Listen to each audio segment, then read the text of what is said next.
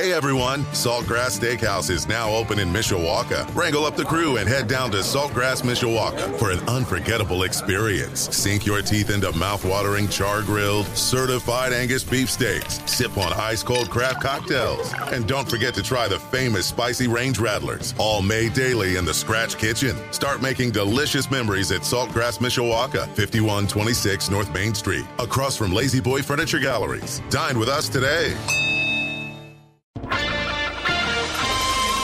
This is Community Update on Sports Radio 960 AM, WSBT. Good morning, I'm John Hoffman.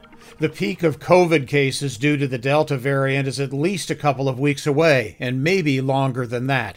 So says St. Joseph County Deputy Health Officer Dr. Mark Fox on WSBT 22's First in the Morning back on Tuesday. How's our hospital capacity going? Uh, children in the hospital, etc. You know, our number of patients in the hospital has steadily increased over the last six or eight weeks. Uh, we've got 60 ish, low 60s in the hospital right now. Nowhere near where we were last year at Thanksgiving, where we had 190. But unfortunately, the health systems, local health systems, also don't have the same staffing capacity. So we couldn't have 190 people in the hospitals right now. So uh, while the numbers aren't enormous. They certainly are growing. Um, we expect they'll get worse still over the next several weeks. And one of the changes is we have pretty consistently seen one or a small handful of kids in the hospital during this time, whereas through most of the pandemic, we haven't had you know, it's been rare that we've had a pediatric hospitalization for COVID. Yeah, so, so the number of children hospitalized, we, we mentioned in one of our stories earlier, it's about 1% of the kids who get COVID end up being hospitalized. We're seeing that pretty much play out here as well? Uh, we've actually been a little bit less than that, um, but uh, actually with the Delta variant, it's more like 2.5% of kids will okay. wind up in the hospital, so those numbers will, are likely to creep up. Okay wanted to ask you something about what the Elkhart County health officer said that it might be two or three weeks while we continue to see a bit of a surge. Then she gave the impression, maybe I misinterpreted this, that we might start to see a bit of a level off. Do you anticipate the same? Uh, unfortunately, I don't. I I know that's been the pattern we've seen in the UK and some other places. Pretty steep spike and then a, a fairly rapid recovery. I think the variability in, in vaccination rates in different pockets is going to make that recovery a little more prolonged. So I think we'll see more of a stuttering recovery, is my fear. Uh, the uh, governor last week, governor of Indiana, talked about the, the need to quarantine kids if a, a, school district, not just a particular school, but if a school district decides that it will be a mask mandated school district, versus a mask optional, the need to quarantine isn't there in the case of contact tracing. Do you think that's good advice? You know, that decision is based on some data that came out of North Carolina's return to school plan last spring. Um, and so it was really pre Delta variant. And the news was encouraging there that you could have, you know, normal density classrooms with rigorous masking and there was very low uh, incidence of secondary transmission of people who were exposed becoming infected. That's good news. I'm not sure it applies in the Delta variant, so I think it, it's an easy out for the schools. It takes a huge administrative burden off the schools. It keeps more kids in the classroom. I'm just not sure the data supports doing it at this point in so, the pandemic. So you are concerned that uh, a lack of a quarantine necessary in a close contact will do nothing but cause the case numbers to potentially potentially go up. Right. I mean, it really is predicated on very rigorous masking. Um, and it was in older kids, it was grade 6 through 12 where they showed no greater rate of transmission so younger grades are still going to be a challenge because masking is more of a challenge in those grades as well. Wanted to ask you about the uh, the boosters. A um, couple of weeks from now is when the Biden administration said they were planning to have the general public available for a booster shot. Of course, it still needs uh, FDA and CDC approval. Is there any belief that that will happen, and should it happen?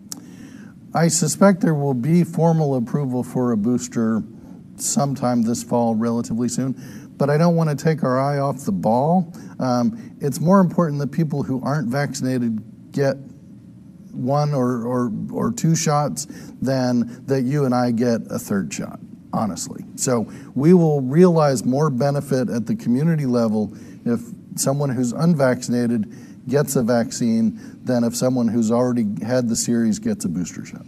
Knowing that the reality is everyone who is unvaccinated right now has had the opportunity for months and months to get the shot and have chosen not to. Is it, is it a, a viable path to say, let's get everyone who is willing to be vaccinated even more fully vaccinated through the booster and potentially get to a quote the herd immunity the herd immunity. Now that we have a fully approved FDA approved vaccine we'll say you want to come back to work? Wear a mask get a vaccine that will do more to move the needle on the great undecideds, I guess. I want to want to ask you, we're, we're about out of time, but I need to ask you this real quick question. When that time comes, is it beneficial to mix and match? Uh, will I get more of a, a, a, benefit from going, say, Pfizer first time, Moderna second time? There does seem to be some benefit with the crossover. Um, so, and certainly no downside to it that's been identified. Dr. Mark Fox on WSBT 22's First in the Morning. A wave of new COVID cases in Indiana is 98% attributed to the Delta variant. This from the Indiana coronavirus page. These are numbers we haven't seen since January. More than 5,000 cases and 2,000 people have been hospitalized as of last week. And with the growing number of cases, ICUs are nearing capacity. With the surge, doctors are seeing it spread to children. About 17% of coronavirus cases in Indiana right now are age 19 and younger. Right. And I spoke with a pediatrician who says she hasn't had children test positive for coronavirus since March. But two weeks ago, some children in the community started testing positive, and it's concerning to her that Indiana has less than 20% of ICU beds available. 20%, I'm getting to an uncomfortable number.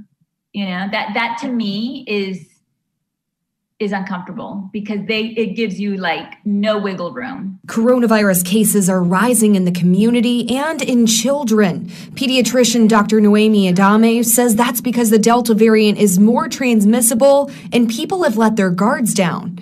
But she says children hospitalized with COVID stay in the hospital 10 days, which is longer than a normal hospital stay.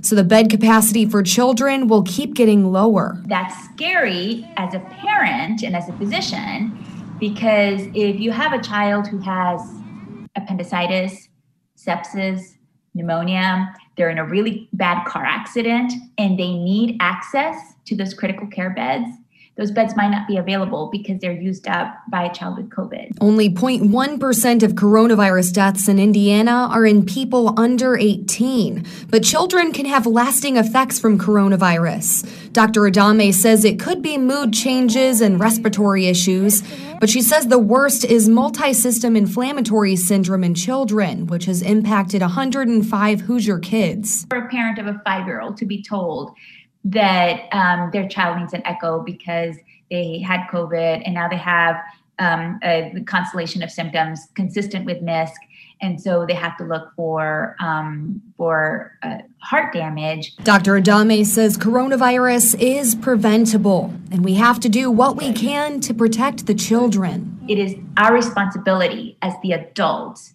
to do the things that we need to do to keep all children in the community safe, which is wear a mask, wash your hands, vaccinate if you're eligible.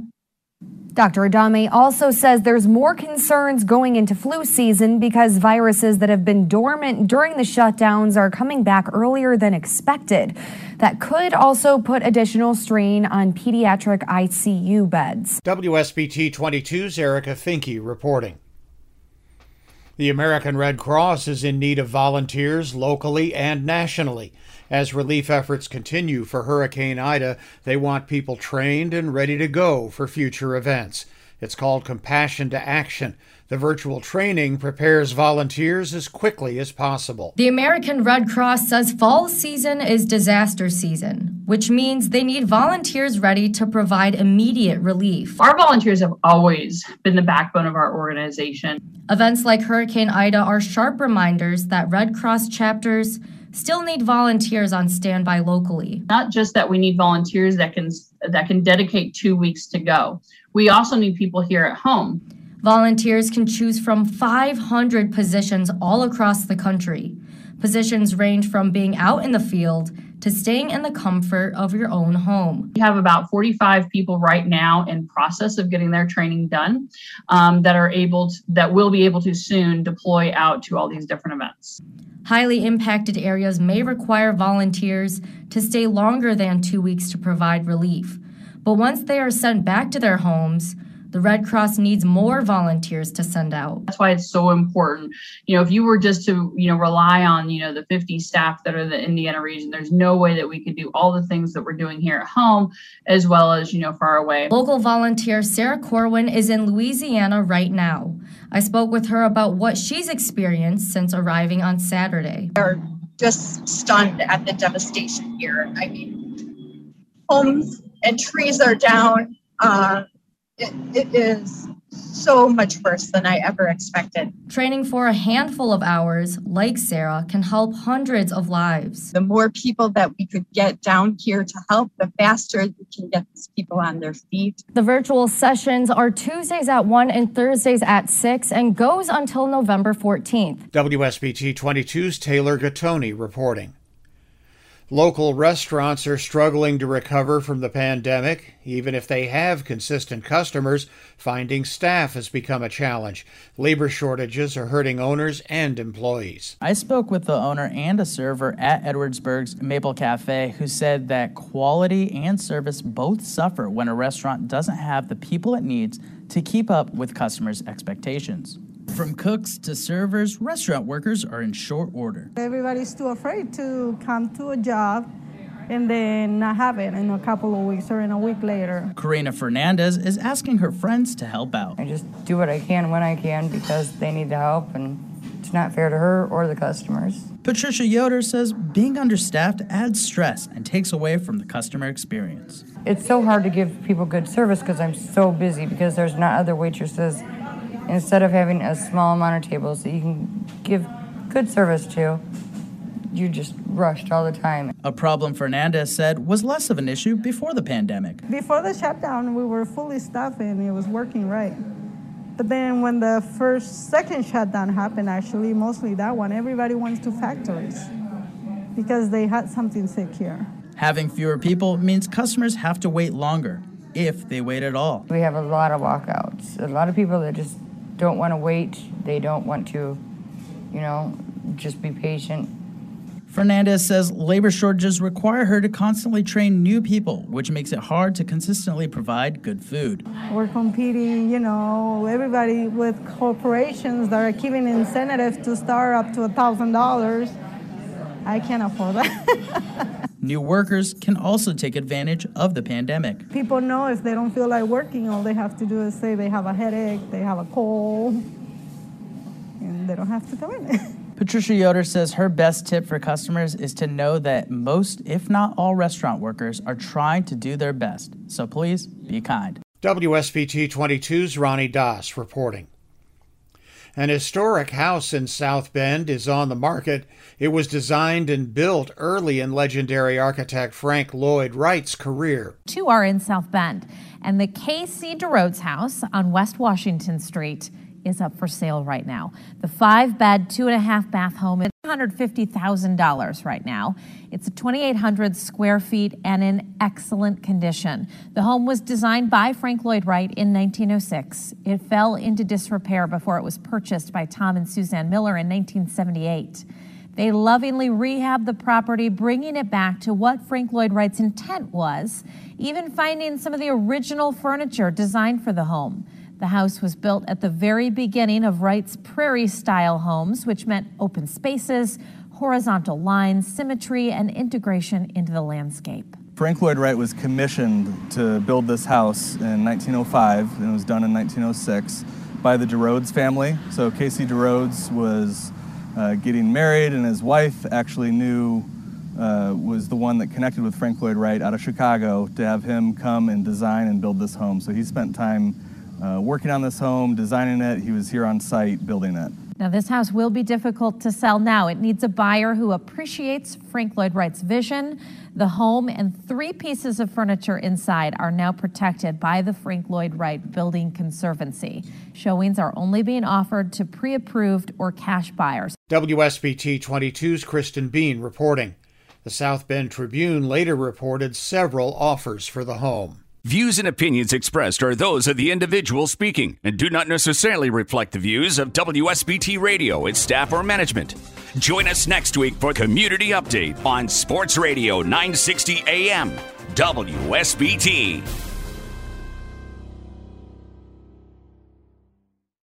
Hey everyone, Saltgrass Steakhouse is now open in Mishawaka. Wrangle up the crew and head down to Saltgrass Mishawaka for an unforgettable experience. Sink your teeth into mouth-watering char-grilled, certified Angus beef steaks. Sip on ice-cold craft cocktails. And don't forget to try the famous spicy range rattlers, all made daily in the Scratch Kitchen. Start making delicious memories at Saltgrass Mishawaka, 5126 North Main Street, across from La-Z-Boy Furniture Galleries. Dine with us today.